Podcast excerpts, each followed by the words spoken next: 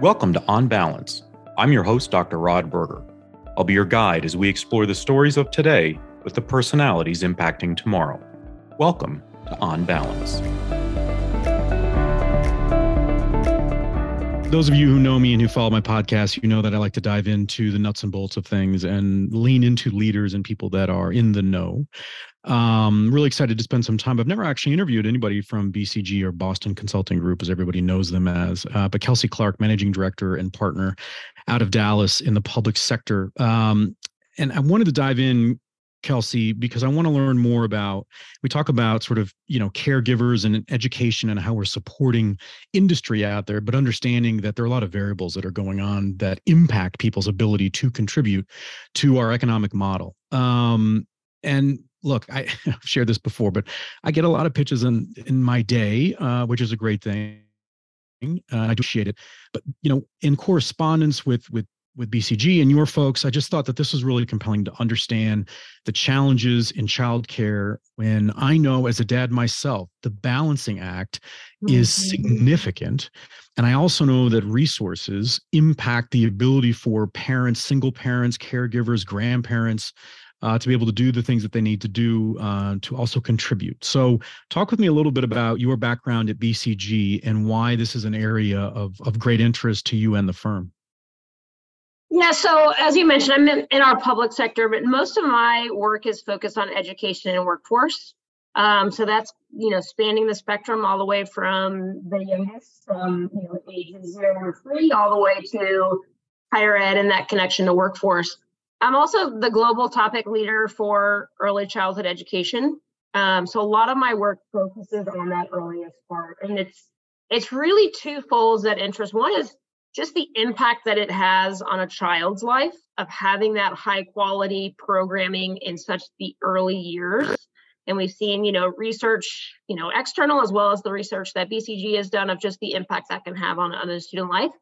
But it's also the the connection to today's workforce right? Like and actually how that care can really unlock the potential of those parents um, it's contributing to them it's contributing to their family to society and how there is this huge need for in the care industry to be able to let people actually enter the workforce and be more productive once they are in the workforce.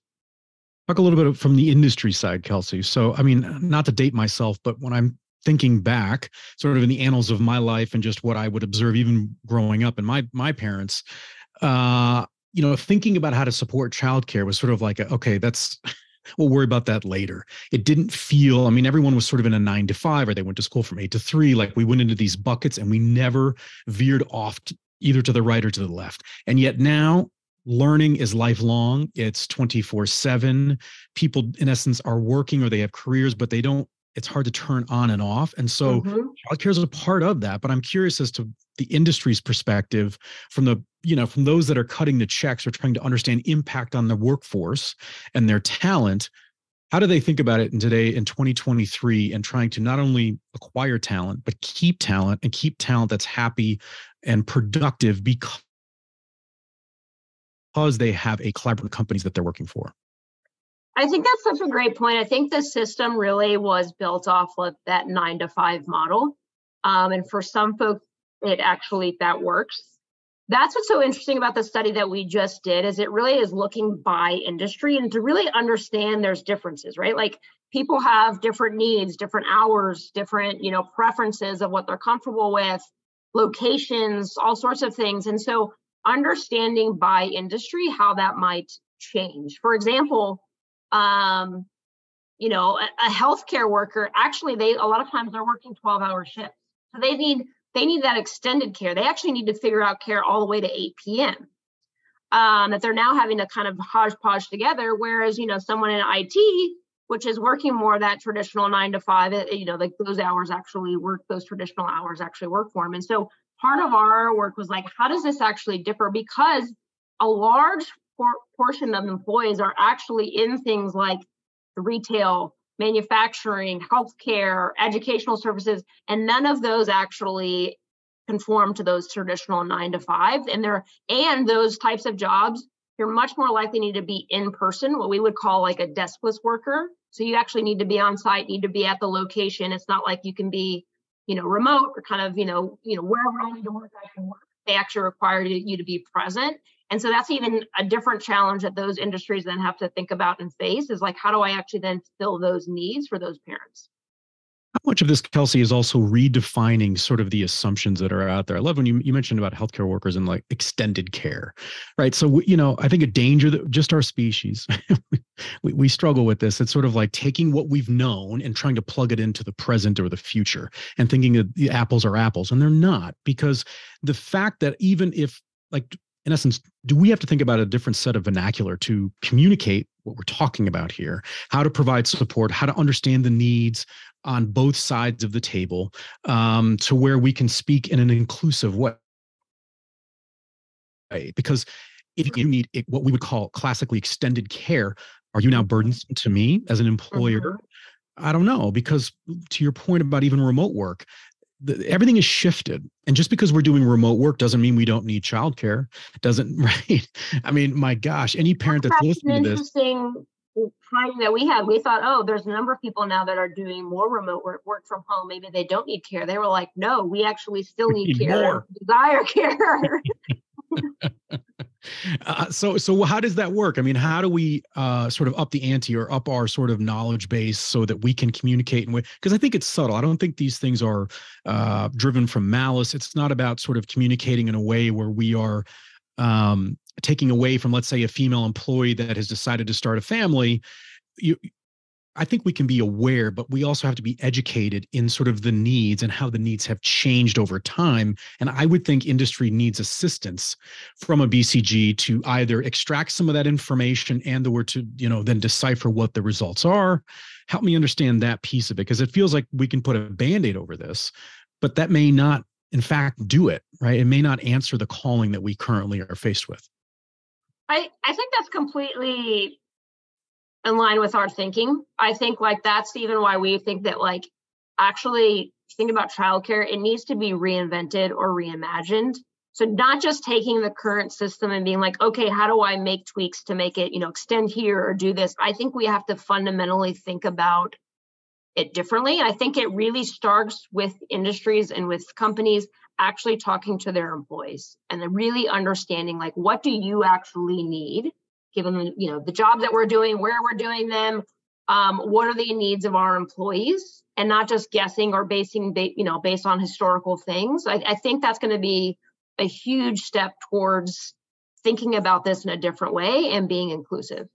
And are we? How do we feel about uh, companies talking to their employees? I mean, I, I feel like that's something we take for granted, but I would also say that the water cooler talk from the employee side is probably like, well, I, you know, I had a conversation with someone above me in rank and that was awkward. It didn't seem like they understood sort of my need set and vice versa. A lot of leaders might say that they don't have a lot of support in trying to understand the employees or the talent pool of today in a way that is thoughtful, inclusive, sort of what can we say, what can't we say. So, how do we sort of zero in on the discussion between an employer and employee to extract or understand their needs in a way that is thoughtful, but probably more transparent than ever?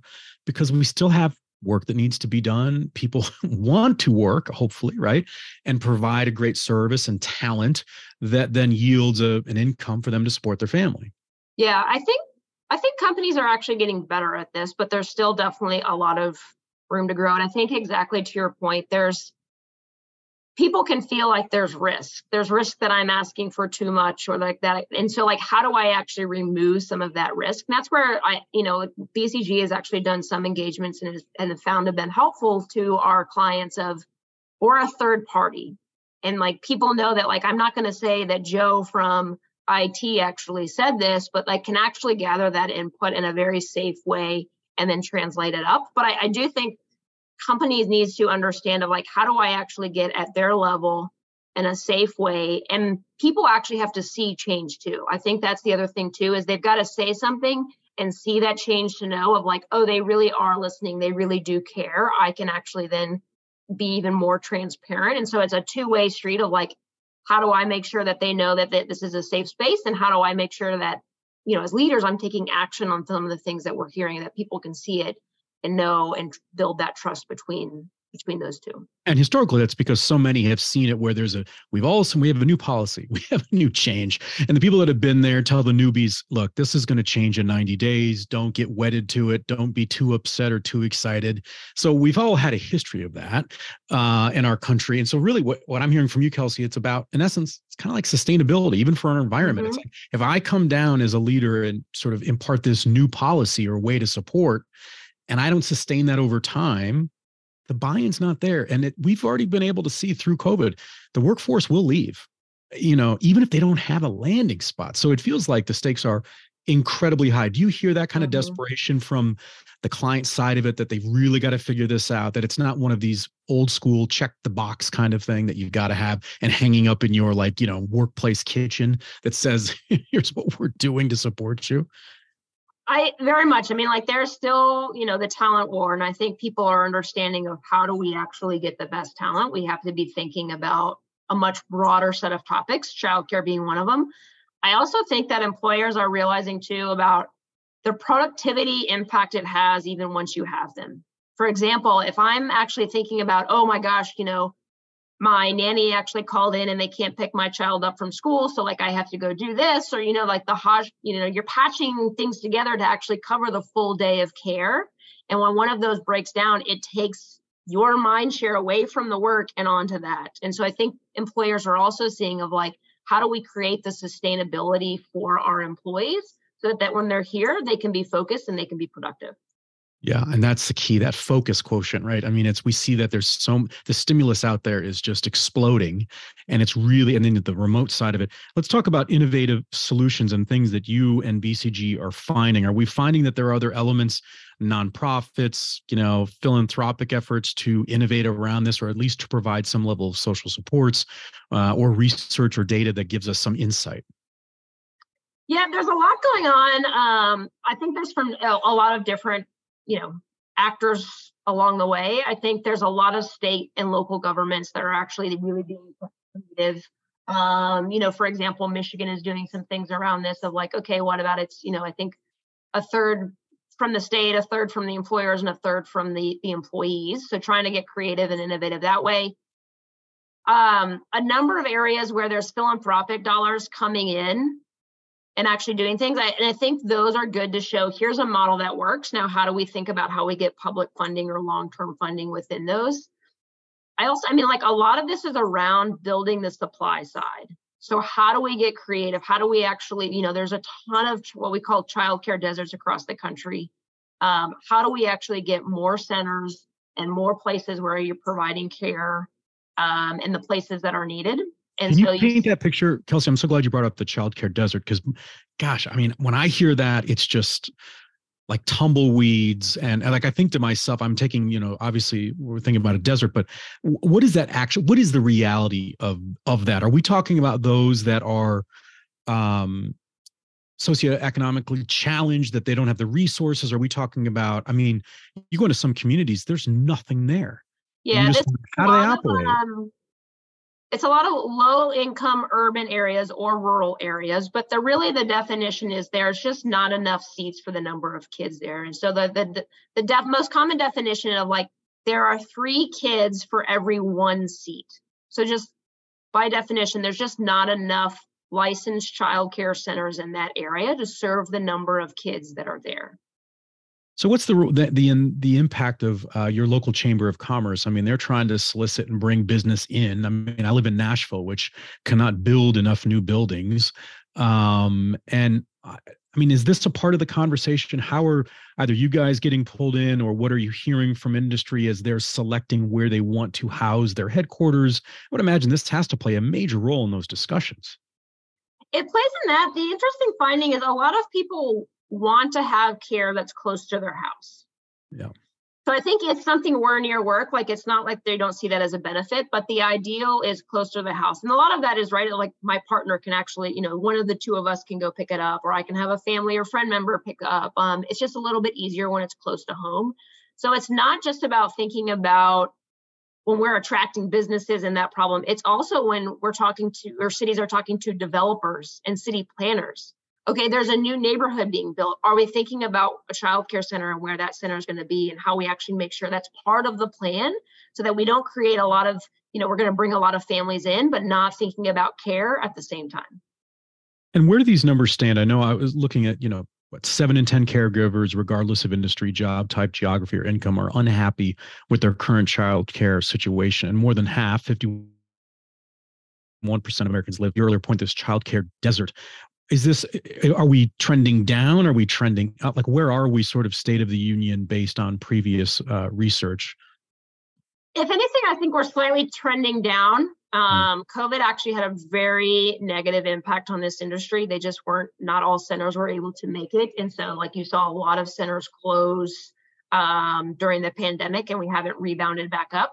There are centers opening but you'd probably see more slightly more closing right now than opening See, that's very scary because to your point, I mean, it, it's easy to say, oh, this is just, you know, this is a child care issue just for the for the employee that has has a child or children. But mm, boy, when you look at it from a systems perspective, I mean, all of a sudden now I may be getting less applications to my company because people cannot drive downtown to your corporate headquarters and or if you have childcare downtown there's something even psycho there feels like a psychological barrier that if i have to have my child there within that environment that i'm never able to turn work off are we talking about sort of the mental health the psychological elements to this that do play a role in what we talked about very briefly earlier which is focus right i mean if i'm stressed about my my child care issue even if you have supports in place that are i guess they support the logistical uh, maze that doesn't mean that I can focus or that I'm happy with what that looks like. And I might leave for a job that pays less, but the benefits that I see as a benefit potentially are better. Mm-hmm. I mean, you've got that, and you've got also just the the actual cost of it as well. I mean, many of them we see, you know, it's it's up to ten thousand dollars per child. I mean, so we've got so many families that are paying, you know, twenty percent of their income. And what's really interesting in this this issue is we actually find is that um, what we call the middle income squeeze, right? So low income families are able to actually get support. High income families are, are usually able to cover it. Middle income families, this is massively expensive. They have no support. And we have centers that are going out because it's they're actually underfunded.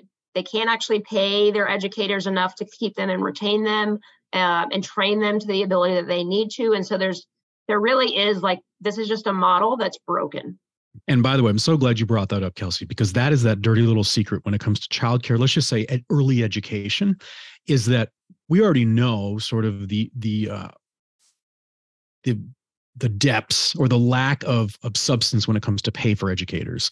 But when you look at early childhood and childcare, it is scary because the costs are significant yet the providers you know a parent i remember going through this when my kids were that age it was like my gosh how many people are getting cycled through this from a talent perspective. Well, there's an impact on that. You know, I had one child that had the same, every year was sort of like the same childcare provider educator through early childhood. My daughter, every year was like three to four. I mean, it was just they kept cycling through, and you think, what is that imprinting on her and her classmates when it comes to the relationship that they we would hope would have with a caregiver in a position to educate? Mm-hmm. Many of these um, educators aren't earning a living wage themselves, but more than a quarter of them themselves on on government subsidies. Um, a quarter. They're yep, a quarter. Uh, they're making less than like a parking lot attendant, so they're making you know anywhere between ten and twelve dollars an hour. Um, and you're right. I, you know, on the thinking about the student side, like the one of the best things for a child is just consistency, consistency environment, the people. It's got a safety aspect. And at that age, safety is so correlated with education. And so when you have a lot of people turning over, it's just like new and you know, changing my routine. And so for a child, those that are able to actually keep those same teachers, keep the same experience in the same environment can really flourish. Um, versus those others.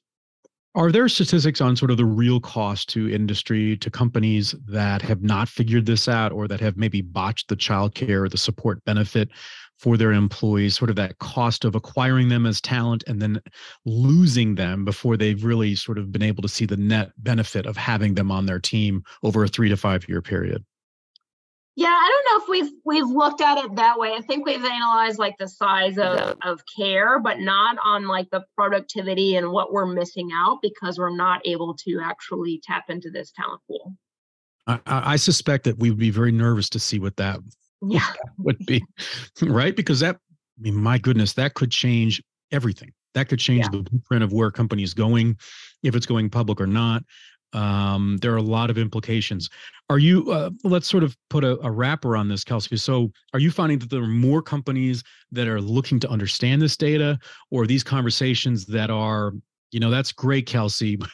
we know BC, BCG is fantastic and has qu- quite a reputation, but we really kind of don't want to know what we don't know. We don't, we just don't want to reveal that information, or are we really wanting to learn? I think more and more really are seeing and understanding the impact this is having and wanting to learn more of like how, what can they actually do, which is part of the reason why we actually wanted to look at it by industry because we knew like I don't think this is going to be the same answer for every company that comes to us. It's like how do we actually support our employees uh, in a way that's meaningful to them, and so wanting to actually understand, even just at a high level. Again, I think that it would still even be, you know, if we're working with a specific client, like we need to actually talk to the employees and understand what the employees need and why, but have that jet that general sense. And also, I think is impactful for states to understand that it's different. So, for example, if you've got one state that you know is more rural and has more manufacturing, you might want to actually incentivize on the corporate side different things. And if I actually have a state that's more on the tech side and like less rural, and so like your incentives across those might want to look different to promote employers to actually help come to the table and be part of the solution. Um, and so I think it's really important for all actors to understand it's not just like a one size fits all. We actually need to make sure that we're, we're thinking about this for different people and their their needs. I, I love that, and it, it invokes in me that you know we talk about personalized learning throughout you know K twelve and higher ed. It's really about personalized support because to your point, whether it regard you know depending upon industry, location, or locale, it can look very different, and we're going to need different solutions to an incredibly complex problem. Where Kelsey can people learn more about BCG's efforts in this space and also uh, read more about the study? Yeah, so BCG's done a, a couple reports the, um, on this. I would just encourage folks to visit the bcg.com and they can find more information. Wonderful. Well, I so appreciate it. I think selfishly, as a dad, I, I appreciate the information uh, so that one, we're not ignorant, and two, we can be informed and hopefully support the next generation of solutions that will support up and coming uh, families to be. Uh, we want to thank Kelsey Clark. She's managing director and partner at BCG. I'm your host, Dr. Rod Berger. This concludes another chapter of On Balance. Connect with me via LinkedIn, Twitter, and Instagram. I'm Dr. Rod Berger.